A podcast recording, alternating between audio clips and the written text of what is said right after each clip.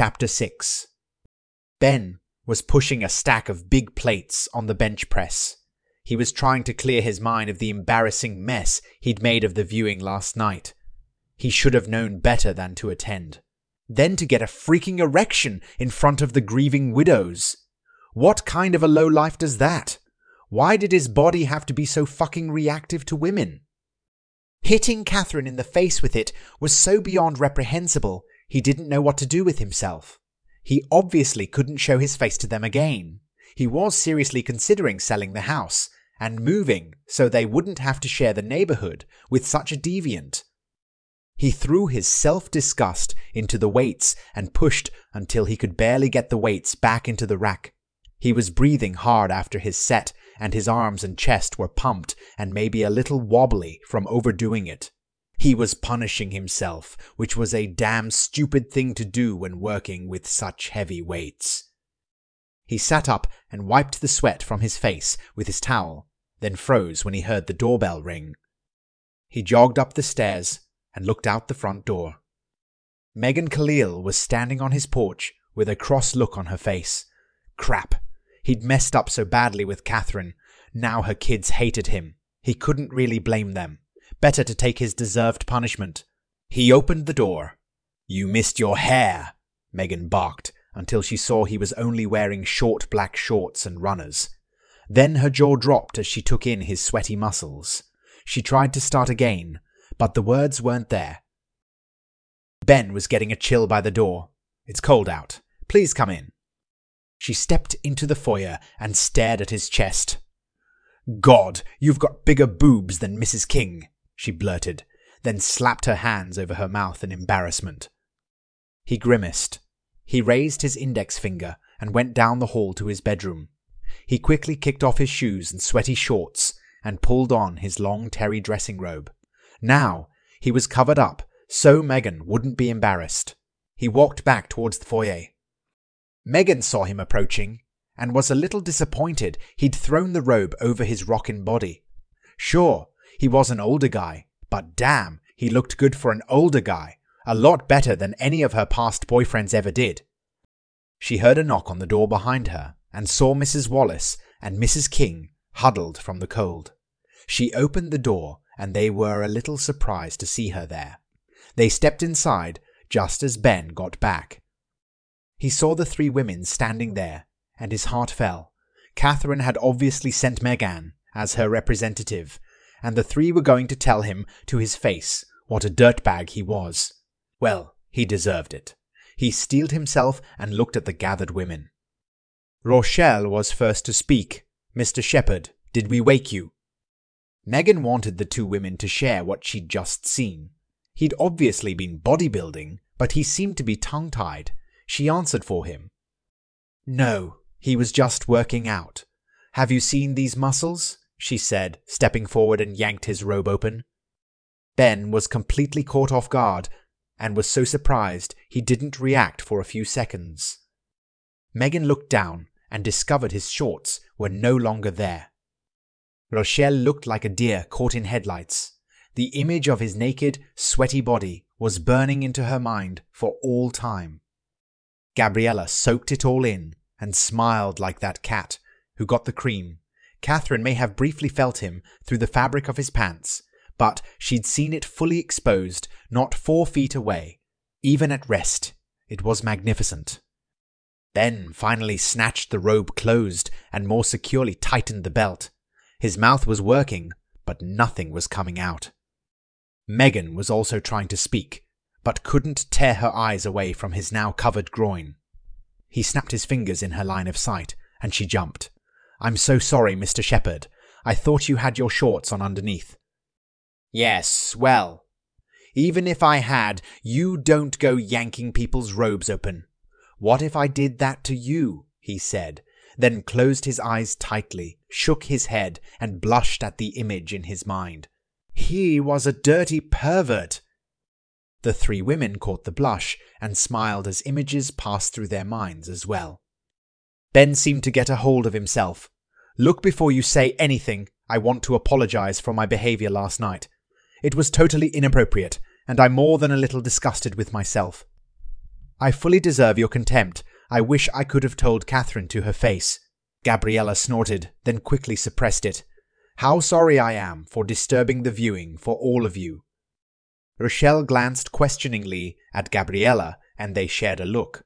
While there was opportunity here for a little naughty blackmail, neither of them felt Ben deserved it. He was a decent man who shouldn't be made to feel this way. What happened? Megan asked. Ben's face went crimson, and he tucked his robe a little tighter. Gabriella spoke up to let Ben off the hook. Ben, no one aside from you is upset by what happened last night. We came here today to make sure you were okay. Well, that's what Rochelle and I were here for. Why did you come over Megan?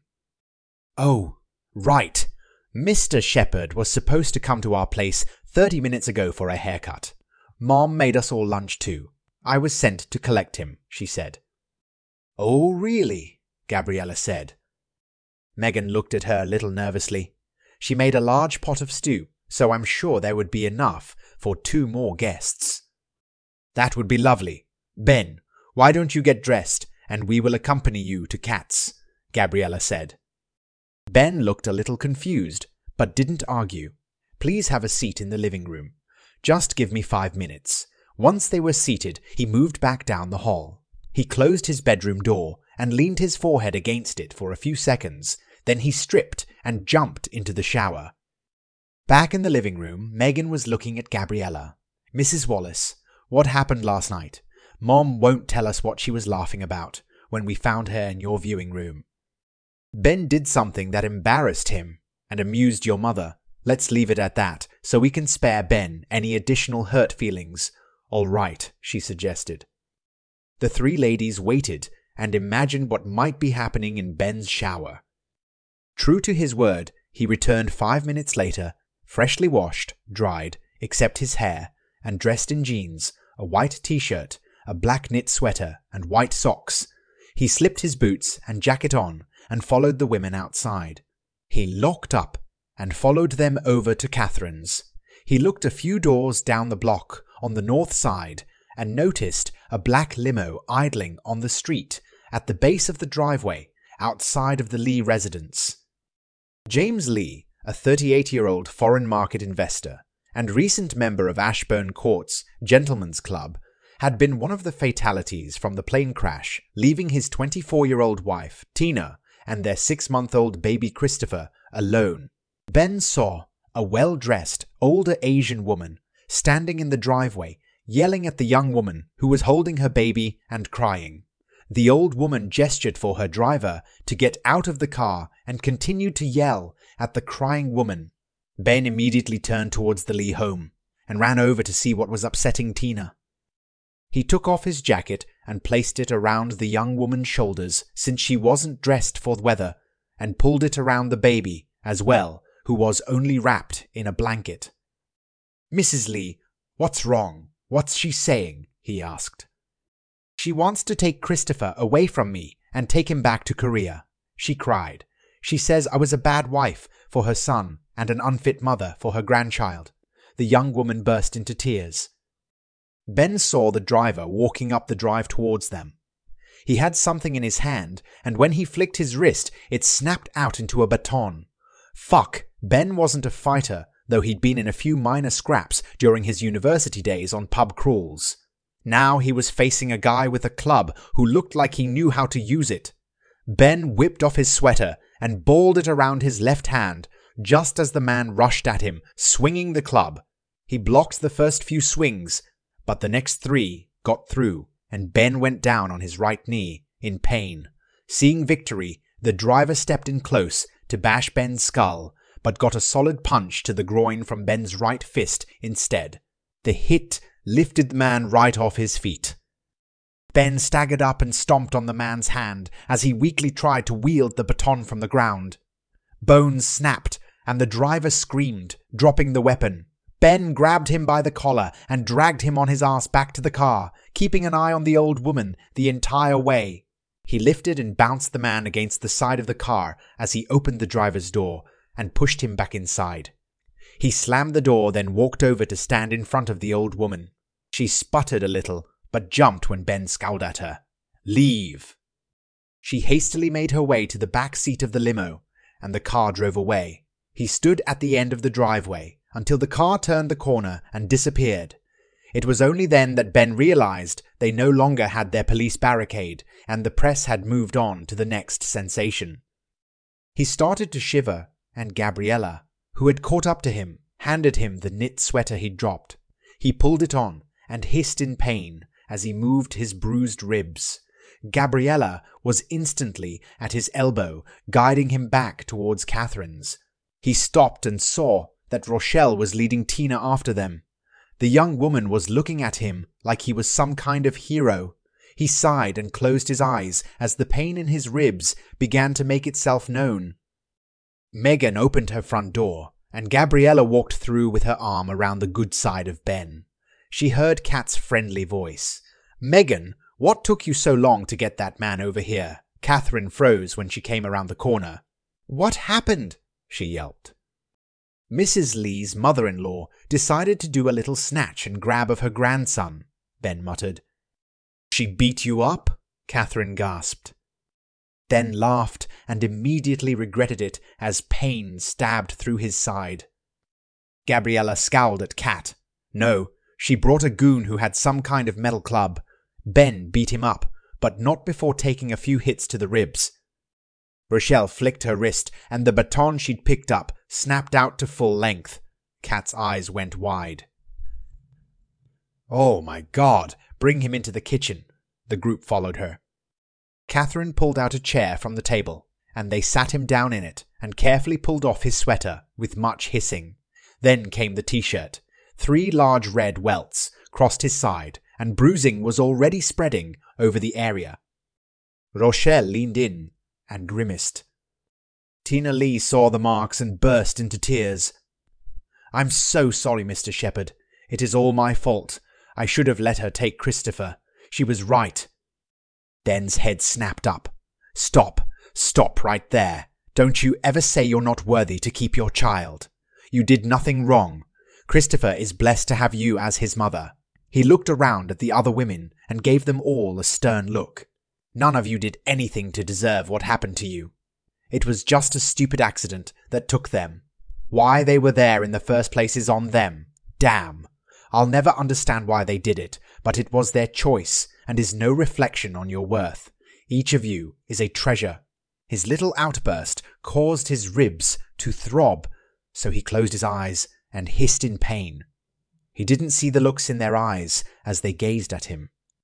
Gabriella spoke softly. Ben, maybe we should take you to the hospital. He opened his eyes and looked at his injury. No, I'm just bruised. I don't feel any grating, so the bones aren't likely broken. I'll just soak in the tub before the muscles tighten up. Besides, we don't need any more publicity. The press has finally left us alone. Must be some other tragedy. You could use our hot tub, Kat offered. Gabriella shot her a look and got an innocent questioning look back.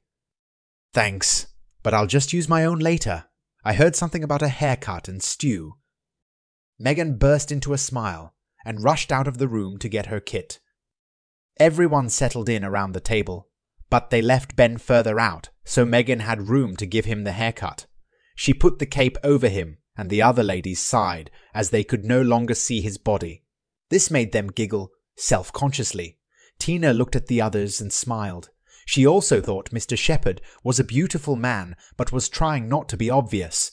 Rochelle patted her knee. She knew. While he waited, Ben looked at the group. He pondered Tina's situation. If they hadn't passed by when they did, she might have lost her child as well as her husband. He felt ashamed that he hadn't approached her earlier. The Lees were the latest addition to the community, but that didn't absolve his guilt at not paying better attention. Then he thought of the remaining wives who lost their husbands. Maybe they were hurting and could use a sympathetic ear. Has anyone spoken to the other women affected by this? The ladies all looked at each other. Gabriella pulled out her phone. Kat, would you mind if I called them over? No, that would be good, she replied. She dialed the first number. Joanne, it's Gabriella. I'm over at Catherine's. We're just having a little informal get together and we're wondering if you'd like to join us. Sure, no need to bring anything, just yourself. Okay, see you soon. She looked up at Kat. Joanne White is on her way. I'll call the others. Gabriella managed to contact Trish Campbell, Hannah Cooper, and Daphne McKellen, who all agreed to join them as well. But Beth Wilson's son, John, said she couldn't come to the phone, but he'd pass along the message. Sarah Miller didn't answer. Her SUV wasn't in its usual spot in the driveway, so they assumed she'd gone to visit her parents with the kids. Sophie and Rachel helped their mother gather more chairs for the big kitchen. Joanne arrived and looked at the group of women sitting around the table. She was surprised to see Ben sitting in the room getting a haircut. She took a seat next to Tina and admired the baby in her arms. Trish, Daphne, and Hannah arrived next. Hannah had a scowl on her tear stained face and looked at the group with suspicion. Trish seemed to be following her lead, though Daphne just looked lost. Hannah looked at Gabriella and Catherine and opened up with both barrels when she saw Ben sitting in the kitchen. Her face twisted into a pained grimace. It's not bad enough your husband seduced ours into their sick and depraved parties. Now you're after us with this eye candy, she cried. Suddenly, there were voices screaming incriminations back and forth across the table. Ben was stunned by how vicious it got. He'd had enough. Stop! he bellowed as he stood, and all the women froze, and Christopher began to cry. He winced, then stared them in the eye. Let me make one thing perfectly clear. I was invited to few boys' club meetings, and no one was there against their will. There was no coercion, no seduction, and none of you had any involvement or knowledge of what went on there. They made that fact very clear to me. It was their club, no wives. Allowed. Their attitudes towards the women they married, the women who should have been their partners in everything. It sickened me, and I couldn't be part of it. I heard and saw it because I was there. It wasn't my place to interfere with your relationships, but I could stay away from those men, so I did. I'm sorry if what I've said hurts you, but you need to be honest with yourselves. If you want to heal from this, you have each other. God. You need to understand. You are all victims, and you need to rely on each other. I've known most of you for years, and I know you are good people which makes what happened all the more bewildering to me. How they could have treated any of you this way. Ben staggered and looked down. He tugged the cape off, and the women gasped. Some saw his muscular chest and firm abs, but others saw the massive bruise spreading on his left side. Hannah was already dialing 911. As a hospital administrator, she recognized bad internal bleeding when she saw it. She got the ambulance on its way then looked to Gabriella. What happened to him? Tina's mother in law tried to abduct Christopher and brought a goon along to do it. Ben intervened and took a few hits on his side with a club before he took the man down. He said it wasn't more than bruising. Ben slumped back into the chair and struggled to remain conscious. The room spun, and he slid off the chair before they could catch him. That's internal bleeding. It's filling his chest cavity. Ben. Try to stay awake, Catherine yelled. For Ben, it felt like the room was receding from him. It got quieter and darker, then nothing.